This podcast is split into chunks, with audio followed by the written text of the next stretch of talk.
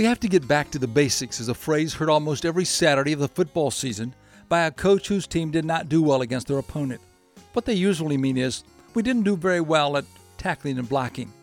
But the legendary basketball coach at UCLA, John Wooden, may hold the title for the most unique aspect of getting back to the basics.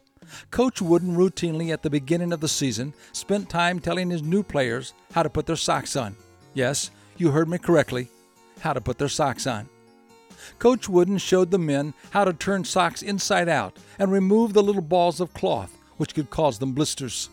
It seems like such a simple thing, but it is one of the basics. Prone to wanting flash in the pan success, too many of us often overlook the little details and the basics for long term staying power.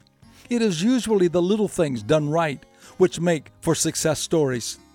People admire the life of Jesus for the great miracles he performed and the good that he did, but they often overlook the basic thing of prayer, which was an integral part of his life.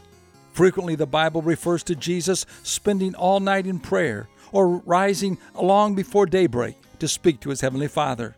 The simple things may be simple, but they are fundamental to success. This is Bill Hostler with today's key to confident living.